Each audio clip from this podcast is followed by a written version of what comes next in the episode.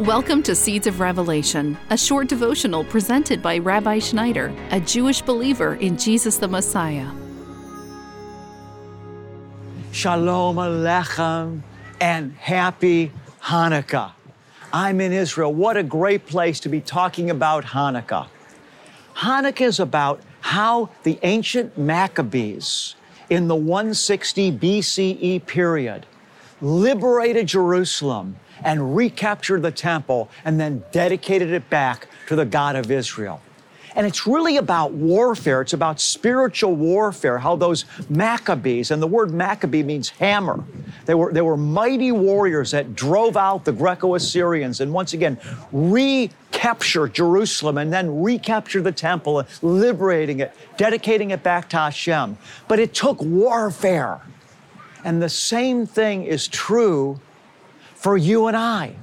The same type of attitude that those ancient Maccabees had, we need to have in Yeshua in our lives. We need to stand up and fight. They were not willing to compromise. They were not willing to, to shrink back. They were not willing to be passive. They said, We're going to win or we're going to die fighting.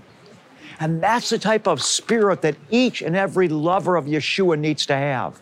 Yeshua said, Those that love me to the end, and they love to the end, even to the end of their own life. They love me unto death.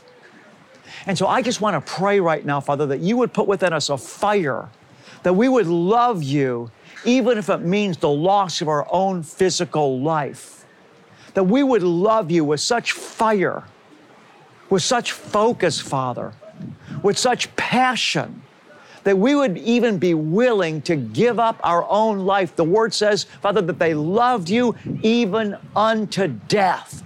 Father, put that spirit within us that there'll be no shrinking back no compromise. Father, that we would be like those ancient Maccabees, but even more so, God, that we would defeat the powers of darkness in our own life and then be used of you to bring liberation to others as well.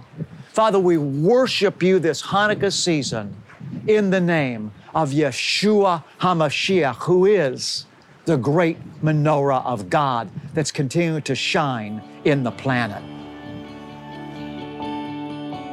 We hope you were blessed by today's Seeds of Revelation.